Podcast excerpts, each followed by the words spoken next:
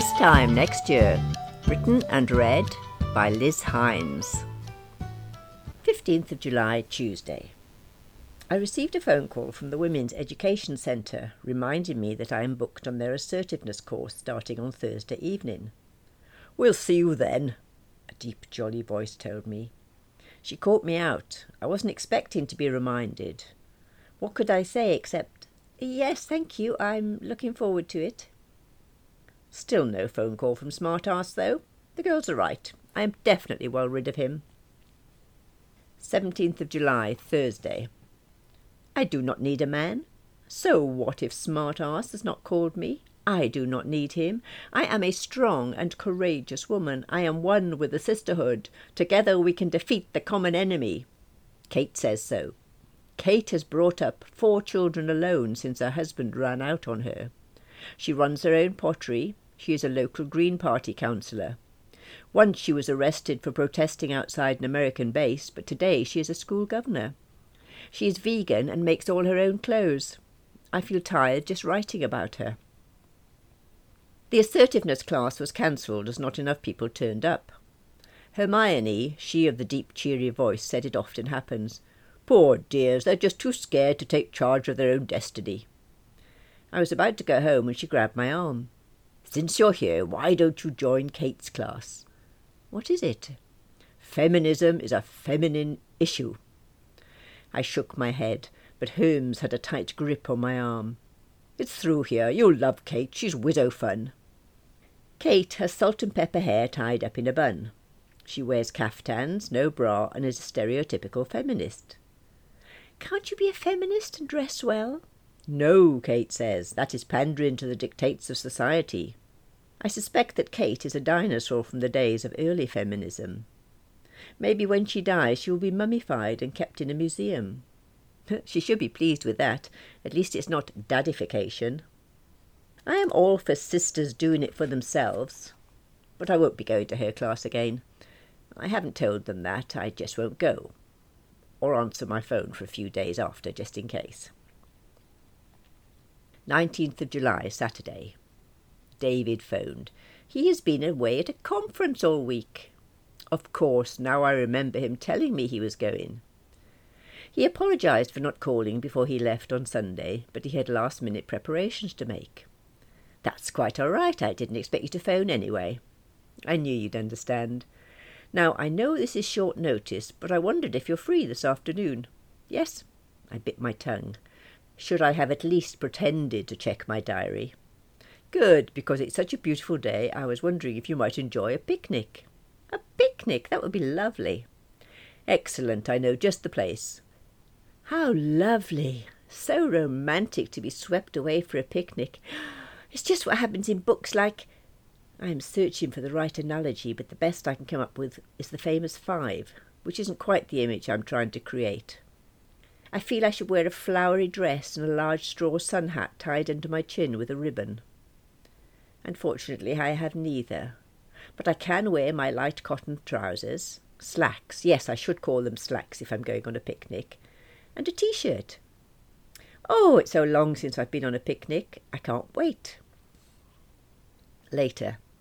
I'm feeling slightly woozy. It must have been the afternoon sun that did it. I've had two cups of strong coffee.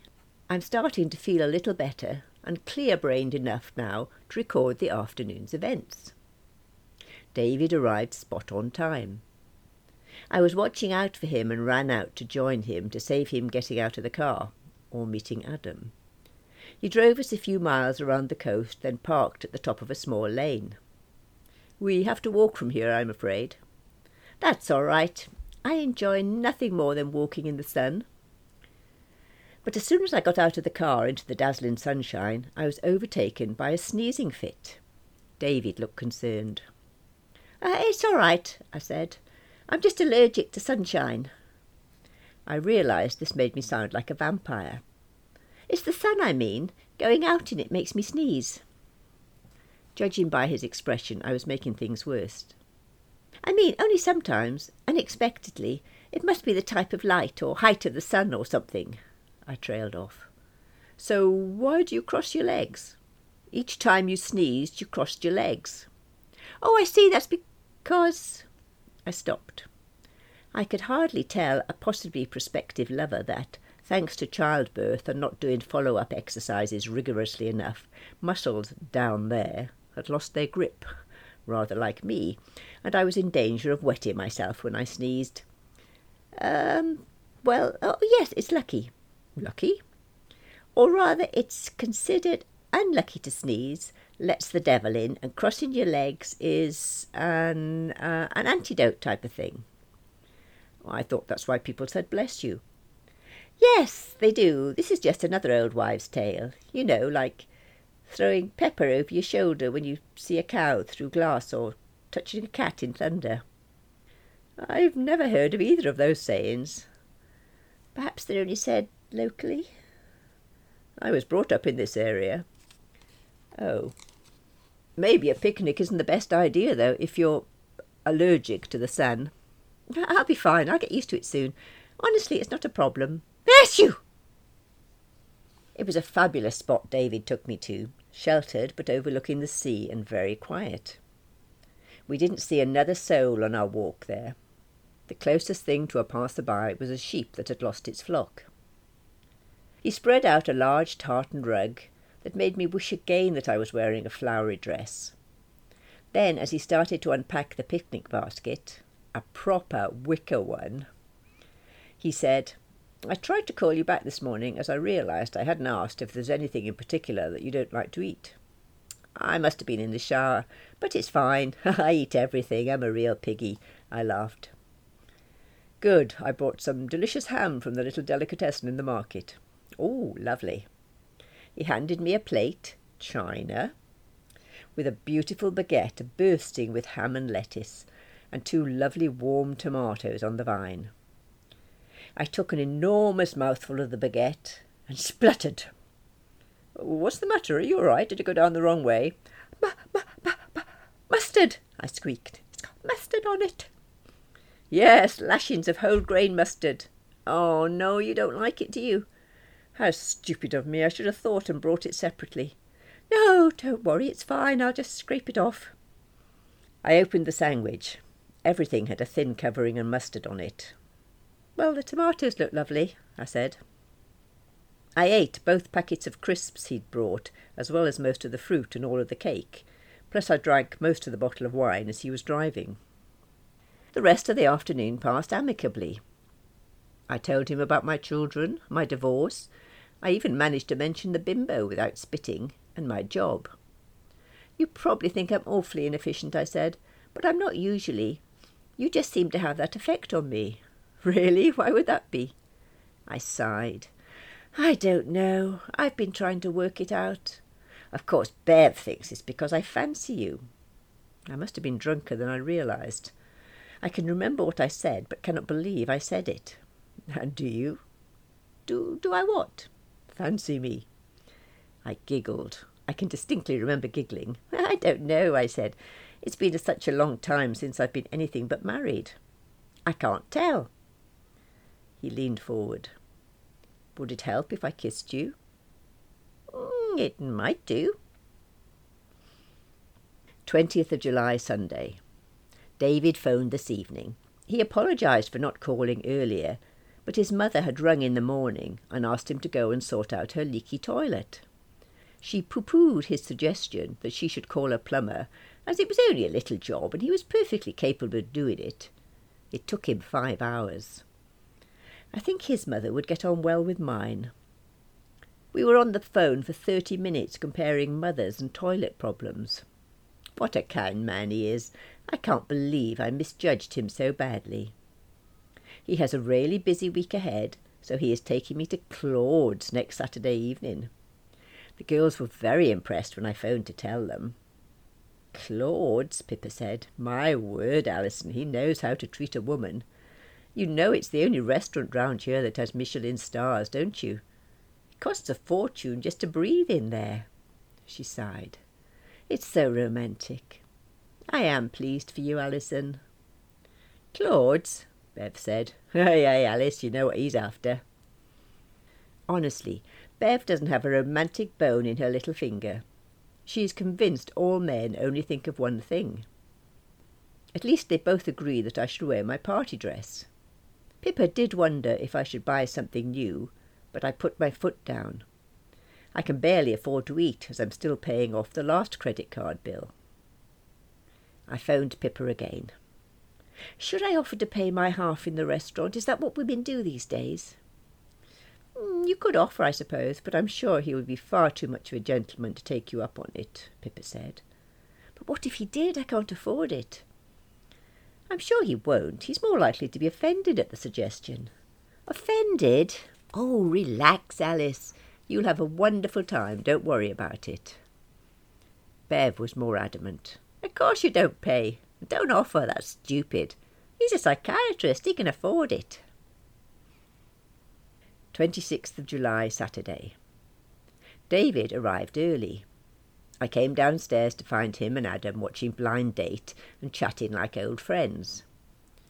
I hope Adam was circumspect in what he said, but I doubt it. The restaurant was stylishly understated with quietly attentive staff. We had a delicious meal, thoroughly deserving of its stars, although perhaps less of it than I would have liked. When we were ready to leave, David took my jacket from the waiter and held it out for me. I stood and turned to put it on. Suddenly, David grabbed my shoulders, pushed me to one side, scanned the nearby tables, grabbed a jug of water from the nearest, and threw the contents over our table. As I turned to look, the last flame was disappearing. I was still spluttering. What? When the other diners started clapping. David took a bow, smiling graciously. The owner, Claude himself no less, came hurrying over. Are you all right, sir? I'm awfully sorry. I'm afraid my friend was rather careless and didn't look where she was tossing her napkin. Please allow me to pay for any damage. The owner took him by the hand. Good heavens, sir, no, it was thanks to your quick thinking that we don't have a more serious fire on our hands. There's no question of charging you for anything. On the contrary, please accept my thanks. He leaned closer into David. I understand women. My wife is also of that certain age. A difficult time for them. We men have to make allowances. David laughed. Actually, Alison is rather prone to these little mishaps. I don't think she can blame it all on her age. Embarrassment kept me quiet until we were outside the restaurant, but then, Just who do you think you are? Who do you think you are to talk about me in such a patronising way? I wasn't intending to be patronising, I was just explaining. That your friend was rather careless, I know I heard you. Well, you have to admit it was rather foolish to throw your napkin on the candle.